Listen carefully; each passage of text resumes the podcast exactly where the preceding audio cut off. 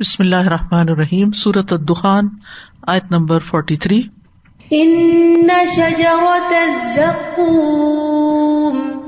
بے شک زکوم کا درخت۔ یہاں آپ نے ملاحظہ کیا کہ شجرا کا لفظ جو ہے یہ گول تا کی بجائے تائے مربوطہ کی بجائے طویلا سے لکھا گیا ہے۔ اس کے علاوہ قرآن مجید میں جہاں بھی شجرا کا لفظ آیا ہے وہ گول تا کے ساتھ آیا ہے۔ یہ قرآن مجید کا مخصوص رسم الخط ہے۔ اگر وہاں شجرا پہ وقف کرنا ہو تو شجرا کہیں گے، لیکن یہاں اگر وقف کرنا ہو تو شجرت کہیں گے۔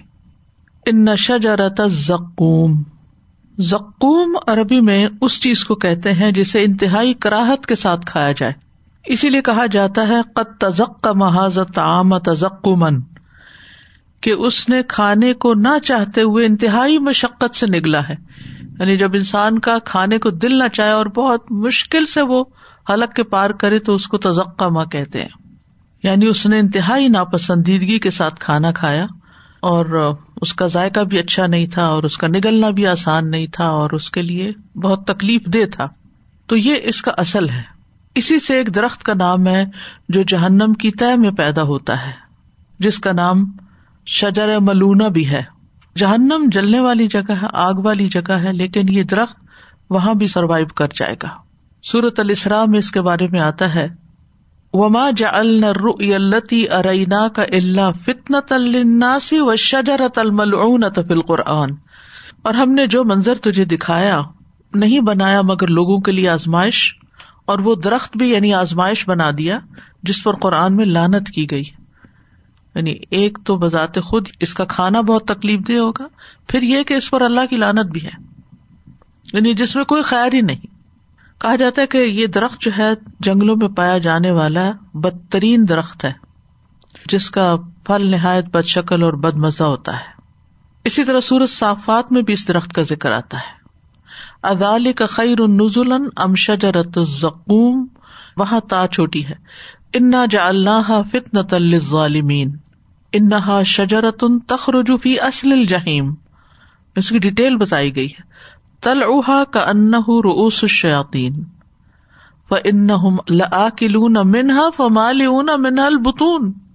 ثم ان لهم علیہم لشوبا من حمیم ثم ان مرجعهم لیل الجحیم بتاؤ ایسی مہمانی اچھی ہے یعنی جنت کی یا تھوہر کے درخت کی، جسے ہم نے ظالموں کے لیے ایک آزمائش بنا دیا۔ وہ ایسا درخت ہے جو جہنم کی تہ سے نکلتا ہے۔ اس کے شگوفے ایسے ہیں جیسے شیتانوں کے سر۔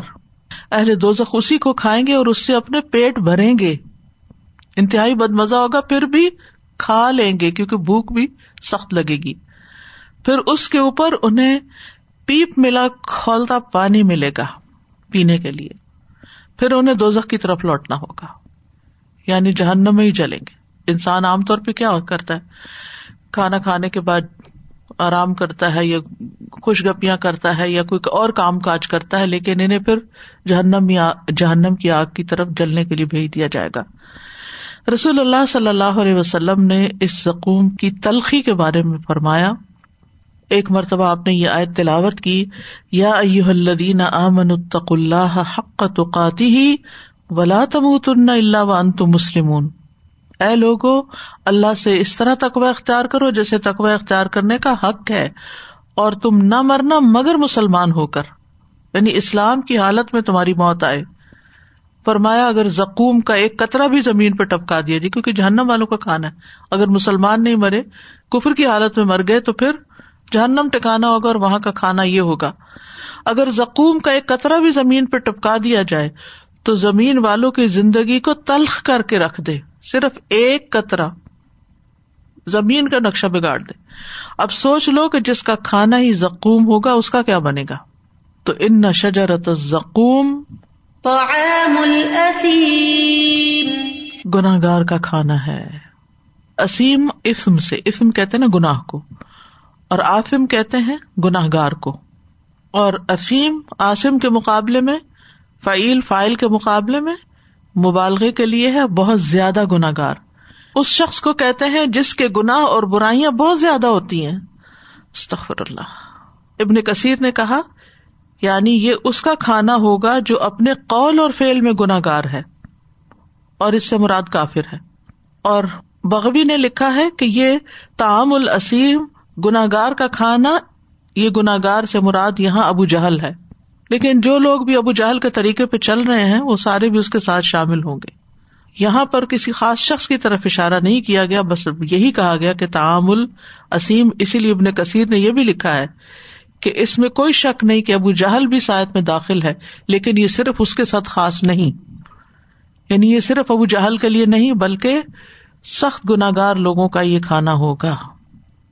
جو کفر میں حد سے بڑے میں ہوں شرک میں حد سے بڑے میں ہوں اور جو ویسے کبیرہ گناہوں میں حد سے بڑے میں ہوں۔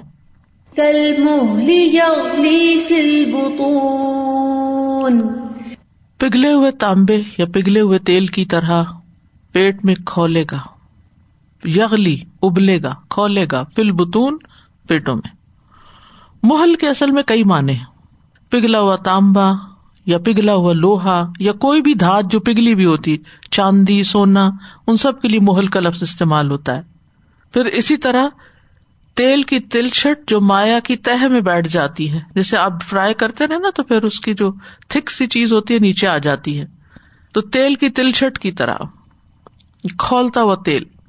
اسی طرح تیل کی جو میل کو چیل ہوتی ہے، اس کے لیے بھی استعمال ہوتا ہے۔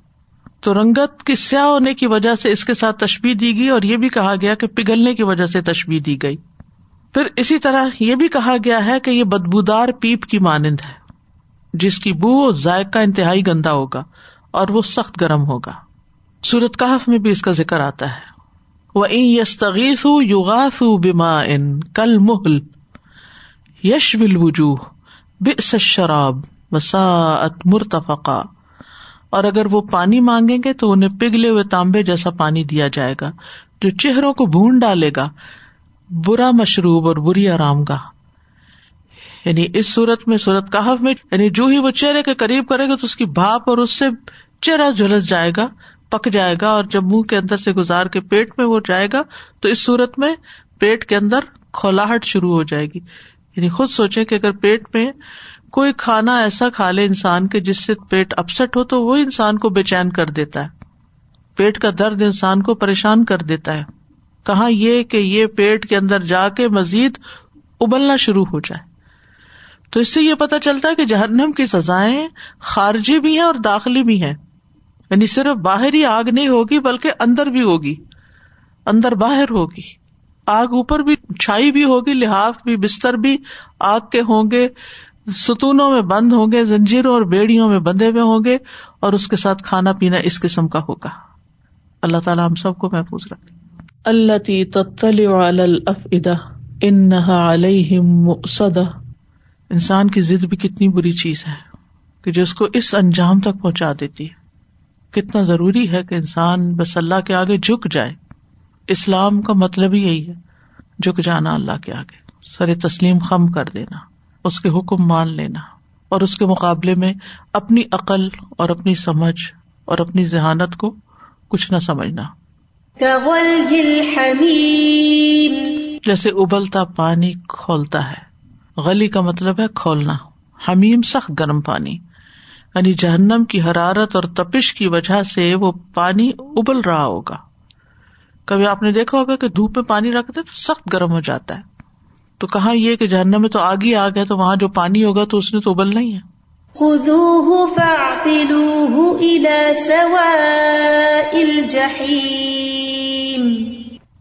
اسے پکڑو پھر اسے بھڑکتی آگ کے درمیان تک دھکیل کر لے جاؤ۔ ہو اسے پکڑ لو۔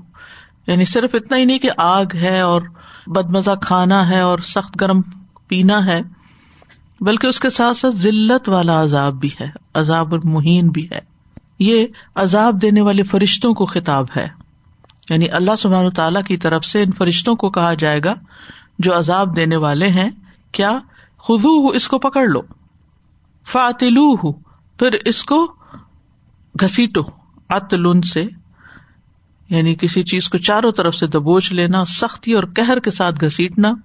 جب پکڑ کے کوئی گھسیٹتا انسان کو، تو وہاں پہنچا دیتا جہاں پہنچانا چاہیے۔ اس کی اپنی پھر کوئی مرضی مجال نہیں ہوتی۔ یعنی اس کو گھسیٹ کے لے جاؤ، دھکے دیتے ہوئے لے جاؤ۔ یہ مجاہد نے اس کا مانا دھکے دیتے ہوئے کہا۔ کلبی نے کہا، اس کو ہانک کے لے جاؤ۔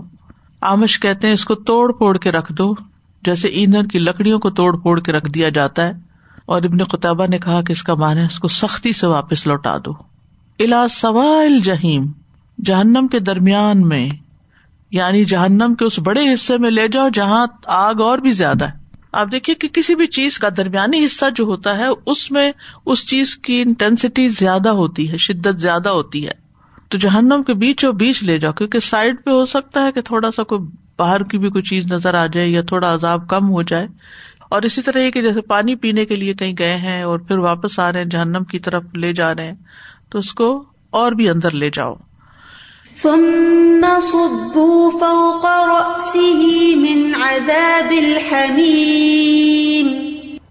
پھر کھولتے پانی کا کچھ عذاب اس کے سر پہ ڈے لو یعنی پینے کے علاوہ اوپر سے بھی ڈالو پانی۔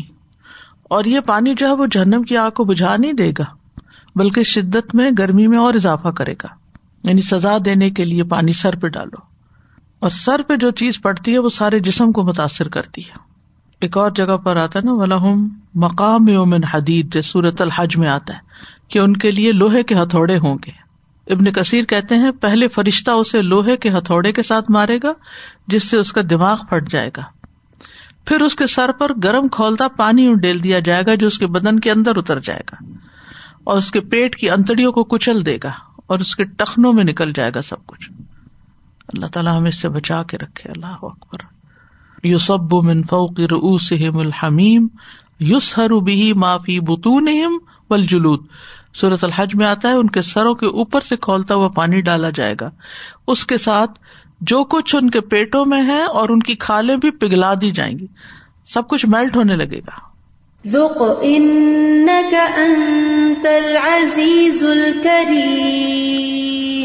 پھر اسے کہا جائے گا کہ اب چکھو۔ چکھو مزہ۔ بے شک تو وہی شخص ہے جو بڑا زبردست، بڑا باعزت تھا۔ یہ بطور مذاق کہا جائے گا تزلیل کرنے کے لیے۔ کہا جاتا ہے کہ ابو جہل نے اپنے بارے میں کہا تھا کہ میں مکہ کی وادی میں سب سے زیادہ عزت والا ہوں، معزز ہوں۔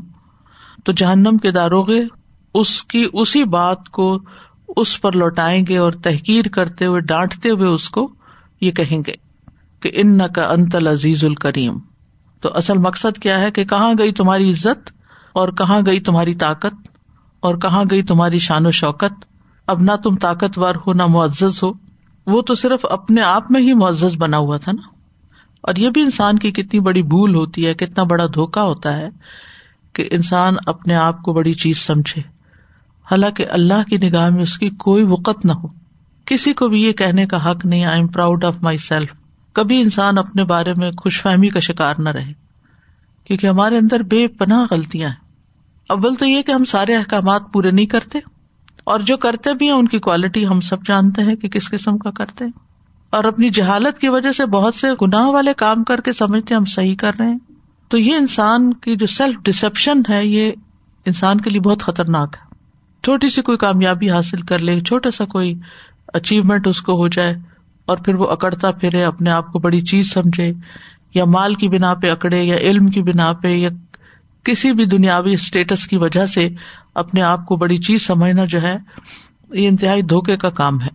تو یہ ہے کہ تم تو اپنے آپ میں ہی بڑی عزت والے تھے، طاقتور تھے، صرف اپنی قوم کے اندر ہی تمہاری بڑی شان تھی، یا تمہارے گھر والوں میں، لیکن اللہ کے نزدیک تمہاری کوئی عزت نہیں تھی۔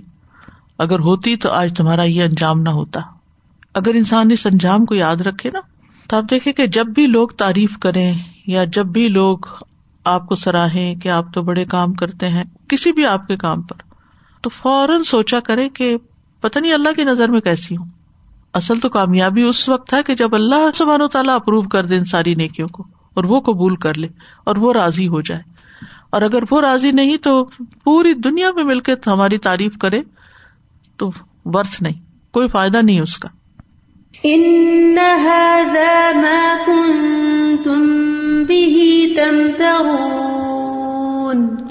بے شک یہ وہی ہے جس میں تم شک کیا کرتے تھے آخرت کے بارے میں۔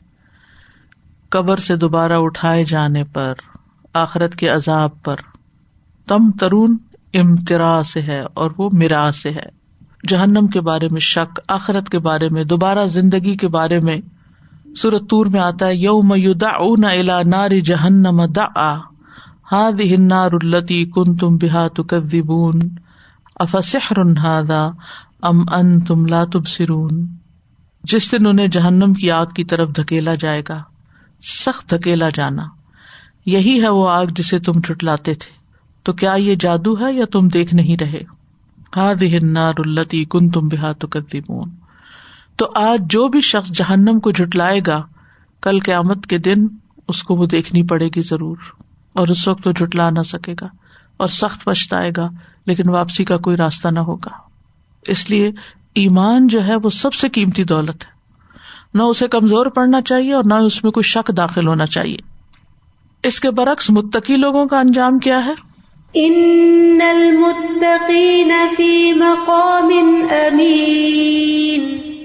بے شک متقی لوگ امن والی جگہ میں ہوں گے۔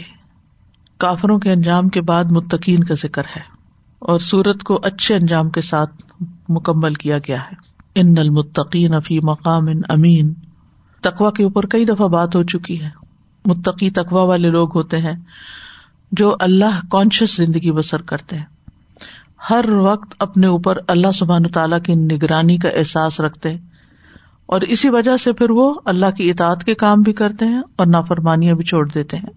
تو جو لوگ اس طرح زندگی بسر کریں، پھر اللہ سبحان تعالیٰ کی ناراضگی ان سے دور ہو جاتی ہے اور ان کے لیے بہترین مقام اور بہترین انجام کی بشارت ہے۔ مقام کا لفظ قیام سے ہے۔ مقام کھڑے ہونے کی جگہ کو کہتے ہیں۔ لیکن یہاں مراد کیا ہے؟ قیام گاہ یعنی جم کے رہنے اور وہاں لازم ہونے کی بات ہے۔ امین امن والے۔ اس صورت میں امین کا لفظ کئی دفعہ آیا۔ یعنی ایسی مجلسیں ہوں گی، ایسے مقام ہوں گے، ایسے گھر ہوں گے، ایسے قیام گاہیں ہوں گی کہ جہاں سے نہ نکلنے کا خوف ہوگا اور نہ اس کے اندر کوئی پریشان کرنے والی چیز ہوگی۔ ہر غم، فکر، گھبراہٹ، پریشانی، تکلیف، تھکاوٹ، آفات، مصائب، ہر بری چیز سے محفوظ ہوں گے۔ شیتان سے بھی محفوظ۔ غموں سے بھی محفوظ، عذاب سے محفوظ، موت سے محفوظ۔ کتنی چیزیں نا دنیا میں ہمیں پریشان رکھتی ہیں۔ لیکن وہاں پر کوئی غم نہیں ہوگا، کوئی دکھ نہ ہوگا۔ سورت الحجر میں آتا ہے ان المتقی نفی جنت عیون ادخلوها بسلام آمینین بے شک متقی لوگ باغوں اور چشموں میں ہوں گے۔ کہا جائے گا اس میں سلامتی کے ساتھ۔ بے خوف ہو کر داخل ہو جاؤ۔ بے سلام آمین سورت سبا میں آتا ہے وہ ہم فل غرفات آمنون۔ اور وہ بالا خانوں میں بے خوف ہوں گے۔ اچھا دنیا میں اگر آپ بڑا گھر بنا لیتے ہیں، ویسے اس میں ہر طرح کا کمفرٹ ہے، لیکن سیکورٹی کے پوائنٹ آف ویو سے آپ امن میں نہیں ہوتے۔ کہ پتہ نہیں کون کس وقت آ جائے، کوئی اور نقصان ہو جائے، کوئی چیز ٹوٹ جائے، کوئی پھٹ جائے۔ اور پھر یہ خوف کہ پتہ نہیں کس دن مر جانا ہے اور چلے جانا ہے یہ سب کچھ چھوڑ کے۔ تو امن والے گھر جو ہے وہ صرف جنت میں ہے اور وہاں نہ کوئی بیماری ہے نہ تکلیف ہے نہ بڑھاپا ہے نہ کسی قسم کی کوئی تھکاوٹ ہے۔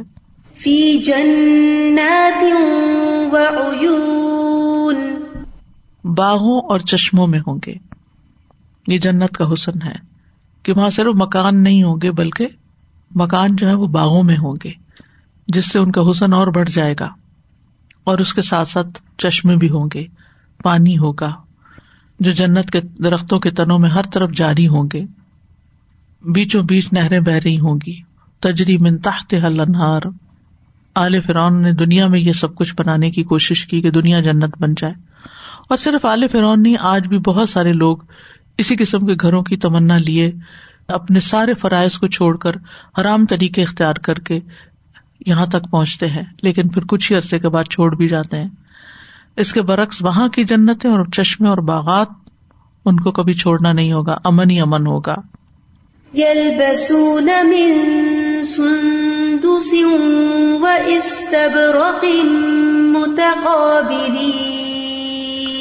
وہ باریک اور گاڑھے ریشم کا لباس پہنیں گے اس حال میں کہ آمنے سامنے بیٹھے ہوں گے۔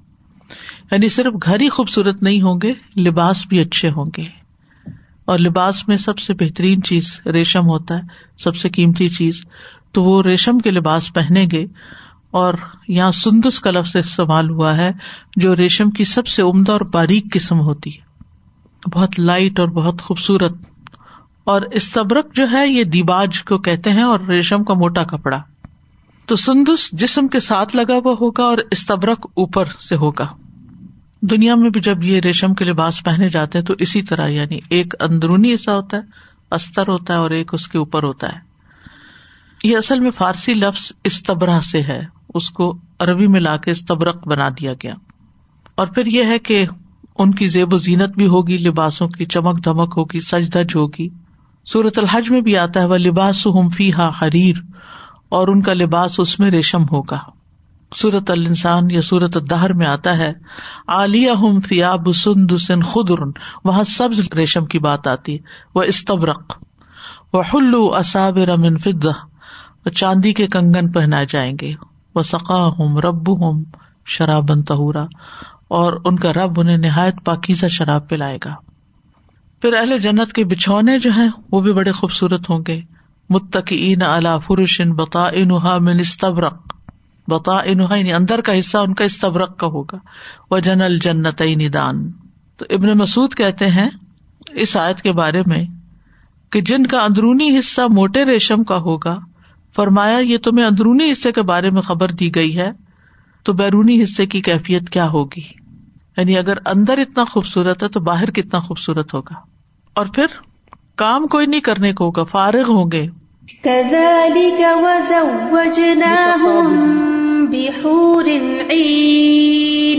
متقابلین، ایک دوسرے کے سامنے بیٹھے ہوں گے یعنی محبت کے انداز میں ایک دوسرے کی طرف متوجہ ہوں گے۔ شکر ہے وہاں سیل فونس نہیں ہوں گے، کہ ان کی طرف توجہ نہیں ہوگی، بلکہ لوگوں کی طرف توجہ ہوگی متقابلین، آمنے سامنے بیٹھے ہوں گے۔ اور ان کے دلوں میں کوئی بوگز اور نفرت نہیں ہوگی۔ دنیا میں اگر کوئی اختلاف ہوگا بھی، اور ویسے دونوں نیک ہوئے، اچھے اچھے کام کیے، دونوں جنت میں جائیں گے، لیکن وہ دنیا کی تلخی اور تکلیف سب بلا دی جائے گی، ان کے دلوں سے مٹا دی جائے گی۔ جنت میں بھیجا ہی اس وقت جائے گا جب اندر باہر سے صاف کر دیے جائیں گے۔ نہر الحیات پہ روکا جائے گا ان کو، اور وہاں ان کے دل دھوئے جائیں گے۔ صاف ستھرے نقو و حزبو کا لفظ آتا ہے کہ ان کو پاک کیا جائے گا، صاف کیا جائے گا، مہذب بنایا جائے گا اور پھر اس کے بعد جنت میں بھیجا جائے گا۔ اور اسی طرح یہ بھی مانا کیا گیا ہے کہ جنت میں کوئی کسی کی طرف پیٹ کر کے نہیں بیٹھے گا، سب ایک دوسرے کو فیس کر کے بیٹھیں گے۔ کیونکہ یہ بھی ایک بہت ضروری چیز ہوتی ہے۔ بعض اوقات انسان جب کسی کی طرف پیٹ کر کے بیٹھتا ہے، کسی مجبوری کی وجہ سے بھی، تو وہ کمفرٹیبل سیٹنگ نہیں ہوتی، اس میں وہ بات نہیں ہوتی فارمل ہوتی ہے وہ۔ سورت الواقع میں آتا ہے اللہ سر موزون متقین علیہ متقابلین سونے اور جواہر سے بنے ہوئے تختوں پر آرام کر رہے ہوں گے، ان پر تکیے لگائے ہوئے آمنے سامنے بیٹھنے والے ہوں گے۔ سورت الحجر میں آتا ہے وہ نزان معافی سدور غل اخوان اعلی سر متقابلین اور ہم ان کے سینوں میں جو بھی کینا ہے نکال دیں گے۔ بھائی بھائی بن کر تختوں پر آمنے سامنے بیٹھے ہوں گے۔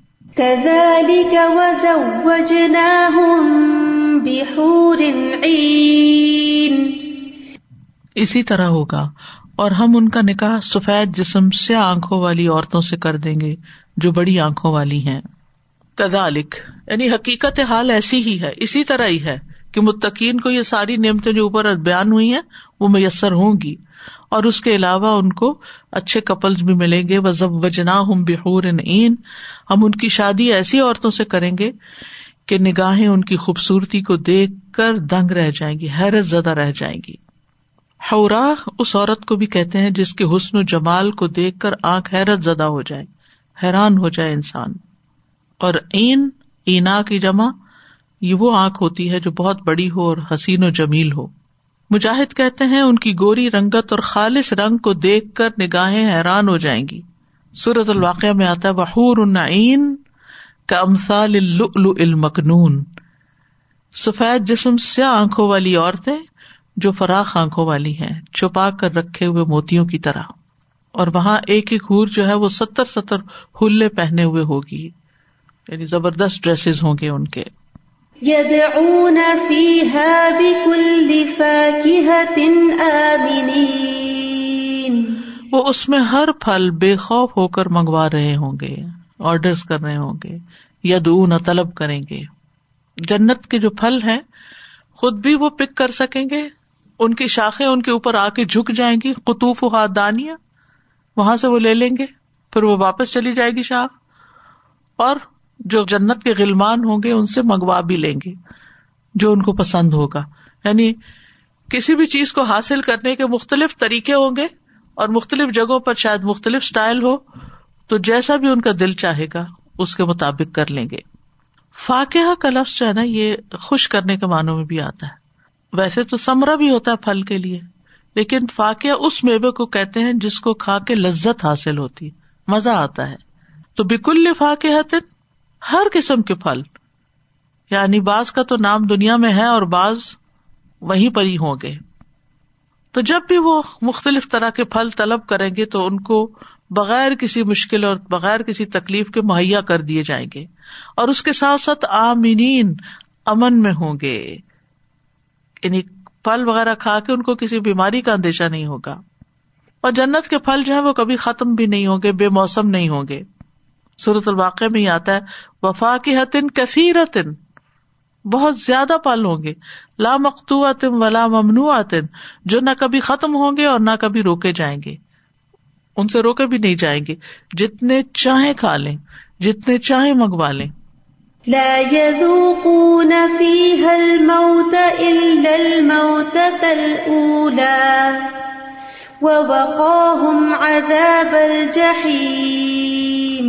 وہ اس میں موت کا مزہ نہیں چکھیں گے، مگر وہ موت جو پہلے آئی تھی، اور وہ انہیں بھڑکتی آگ کے عذاب سے بچا لے گا۔ لا یدوقو نفی حل موتا یعنی جنت میں کبھی بھی موت کا مزہ نہیں چکھیں گے، بلکہ موت کو ذبح کر دیا جائے گا۔ ابو سعید خدری کہتے ہیں، رسول اللہ صلی اللہ علیہ وسلم نے فرمایا کہ موت کو ایک ایسے مینڈے کی شکل میں لایا جائے گا جو سفید اور سیاہ ہوگا۔ پھر ایک آواز دینے والا فرشتہ آواز دے گا، اے اہل جنت، اس پر وہ گردنے اٹھا کر اس کی طرف دیکھیں گے۔ پھر فرشتہ پوچھے گا، کیا تم اس مینڈے کو پہچانتے ہو؟ تو وہ بولیں گے کہ ہاں یہ موت ہے اور ان میں سے ہر شخص اسے دیکھ چکا ہوگا یعنی مرتے وقت۔ پھر منادی کرنے والا آواز دے گا، اے اہل جہنم، اس پر وہ گردنے اٹھا کر اس کی طرف دیکھیں گے۔ تو وہ پوچھے گا، کیا تم اس کو پہچانتے ہو؟ وہ جواب دیں گے کہ ہاں یہ موت ہے اور ان میں سے ہر شخص اسے دیکھ چکا ہوگا۔ پھر اسے ذبح کر دیا جائے گا۔ پھر کہا جائے گا جنت والو، اب تمہارے لیے ہمیشگی ہے۔ موت تم پر کبھی نہ آئے گی۔ اور اے جہنم والو، تم بھی اس میں ہمیشہ رہو۔ اب موت نہیں ہے۔ لا نفی حل موتا الموت تلولا مگر وہی دنیا کی جو پہلی موت گزر چکی، وہی آنی تھی، اس کے علاوہ کوئی موت نہیں۔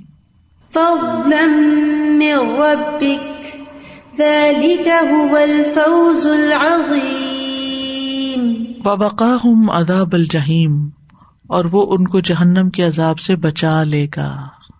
آپ دیکھیے ہم دعا پڑھتے نا رب نہ آتے نا دنیا ہسنا وہ فی الآخرت ہسنا اداب النار۔ کیونکہ کچھ لوگ پہلے جہنم میں جائیں گے، پھر جنت میں جائیں گے۔ وہ امن کو ملا وار دہارے کو اس کے اوپر سے پل سے گزرنا ہے۔ کچھ کٹ کے نیچے گر جائیں گے۔ جنہوں نے دنیا میں قطع رحمی کی یا خیالت کی اور غلط کام کیے جن کی وجہ سے کبیرا گنا ایسے کرتے رہے، موت تک کہ ان کی توبہ ہی نہیں کی، نہ کفارا ادا کیا۔ تو پہلے وہ جہنم میں جائیں گے، پھر نبی صلی اللہ علیہ وسلم کی شفات سے وہاں سے نکالے جائیں گے، پھر جنت میں جائیں گے۔ تو یہاں یہ ہے کہ یہ وہ لوگ ہیں متقین تقوا والے۔ کیونکہ جتنا جتنا انسان کے اندر تقوا ہوتا ہے نا اتنا ہی وہ اپنے گناہوں، اپنے قصوروں اور اپنی غلطیوں کے بارے میں زیادہ کانشیس ہوتا ہے اور اس کے لیے فکر مند ہوتا ہے۔ یہ تقوا کی علامت ہوتی ہے۔ اور پھر اسی وجہ سے وہ پریشان ہو کر پوچھتا بھی ہے کہ مجھے یہ کام کرنا چاہیے یا نہیں کرنا چاہیے۔ اور اس کے بارے میں جاننے کی کوشش کرتا ہے۔ اس کا تقوا ہی اس کو مزید علم کی طرف لاتا ہے کہ اس کو اپنے رب کو راضی کرنا ہے اس دنیا میں۔ تقوا اور وقایا اس کا ایک ہی روٹ ہے۔ وبا کا ہوں مذاب الجہیم وہ بچتے رہے گناہوں سے اللہ بچا لے گا ان کو جہنم سے۔ تو بھڑکتی ہوئی آگ کے عذاب سے جہیم جو ہے نا بھڑکنے والی آگ ہے۔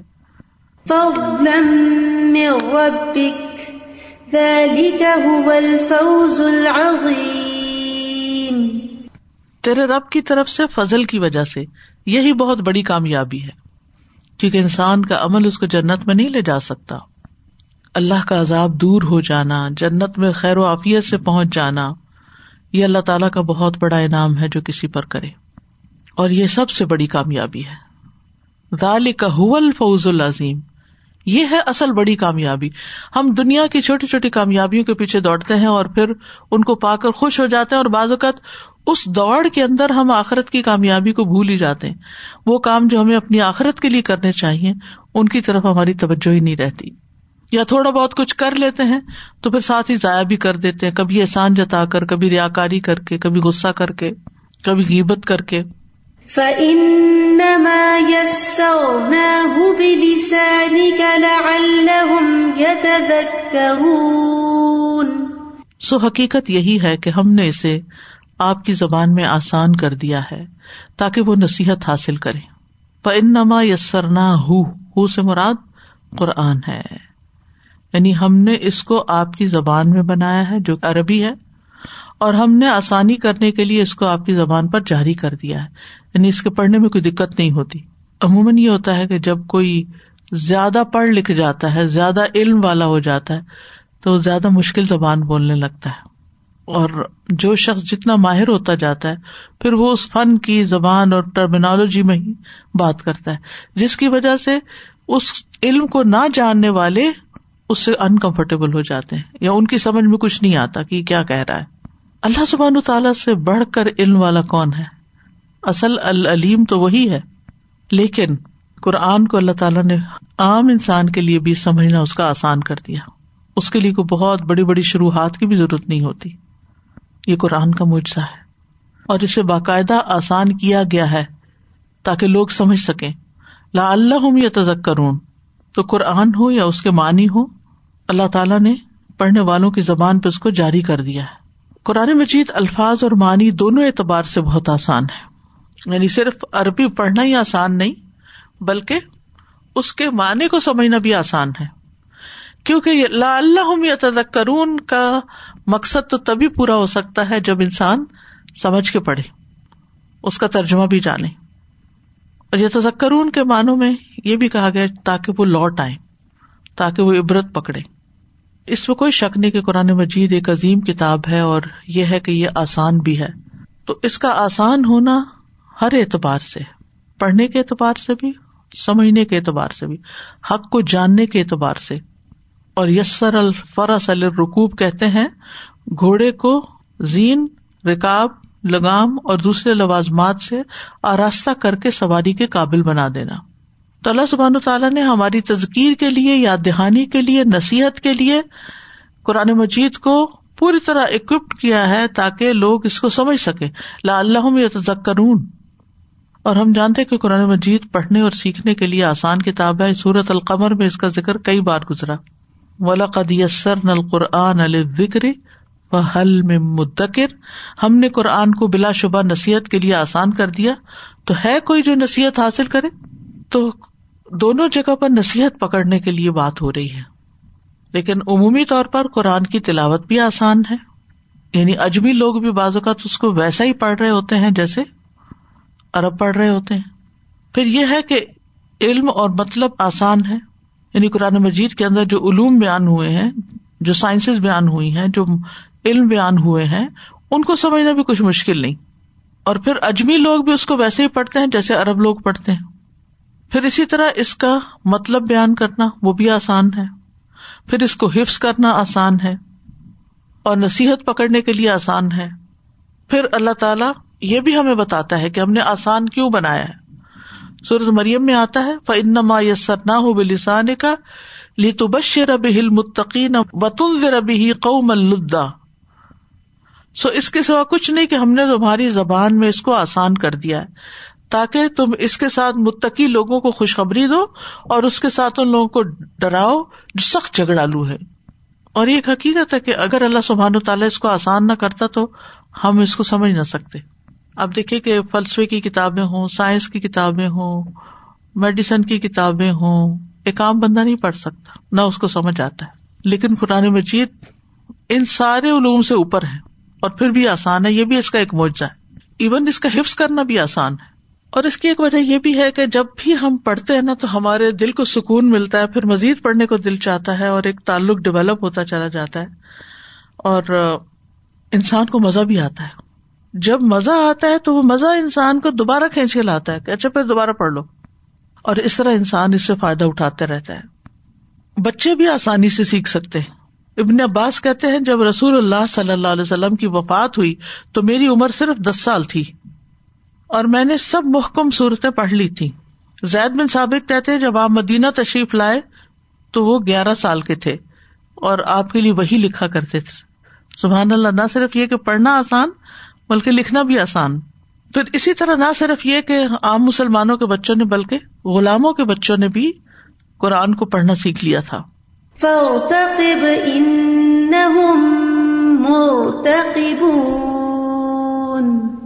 فرتقب بس انتظار کیجیے یعنی اللہ تعالیٰ نے جو آپ کی مدد کا وعدہ کیا ہے وہ پورا ہو کر رہے گا۔ آپ انتظار کیجیے ان مرتقب بے شک وہ بھی انتظار کرے کس چیز کا؟ نبی صلی اللہ علیہ وسلم کی وفات کا، اسلام کے مٹ جانے کا۔ تو وعدہ کس کا پورا ہوا؟ اور امید کس کی پوری ہوئی؟ تو اس کا مطلب یہ ہے کہ جو ان کے خلاف مدد دینے کا آپ سے وعدہ کیا گیا، اللہ تعالیٰ اس کو پورا کرے گا۔ ایک مطلب یہ بھی کیا گیا ہے کہ جس ثباب کے آپ کو دینے کا وعدہ کیا گیا ہے، آپ اس کا انتظار کریں، وہ بھی ملے گا اور وہ بھی انتظار کر رہے ہیں۔ اس وعدے کا جو ان کو سزا دینے کا کیا گیا یعنی آپ سے جزا کا جو وعدہ کیا گیا، وہ بھی پورا ہوگا اور ان سے سزا کا جو وعدہ، وہ بھی پورا ہوگا۔ تو بات یہ کہ انسان کو اب دعائیں مانگ کر، اچھے کام کر کے پھر انتظار بھی کرنا چاہیے۔ جلد بازی نہیں کرنی چاہیے۔ اور یہاں یہ سورت مکمل ہو گئی۔ سورت کی ابتدا میں بھی قرآن مجید کا تذکرہ تھا اور انتہا میں بھی، آخر میں بھی۔ وہاں انا انزل نہ فی لت مبارک انا کنہ منظرین اور یہاں فنا مایسر نہ ہو بلسان کل اللہ تزک کرون اس صورت کا جو مرکزی نقطۂ نظر ہے وہ ہے کہ کسی اقتدار اور قوت سے دھوکا نہیں کھانا چاہیے۔ اس کے علاوہ اس میں یہ بات بھی سمجھ آتی ہے کہ اللہ تعالیٰ تقزیب کرنے والوں کو مہلت دیتا ہے اور جٹلانے والوں پر ہمیشہ مصیبتیں نازل ہوتی رہتی ہیں، حتیٰ کہ وہ رجوع کر لے اور پھر یہ کہ ناما اور نعما موتا دو دفعہ مبین کا لفظ کئی بار آیا۔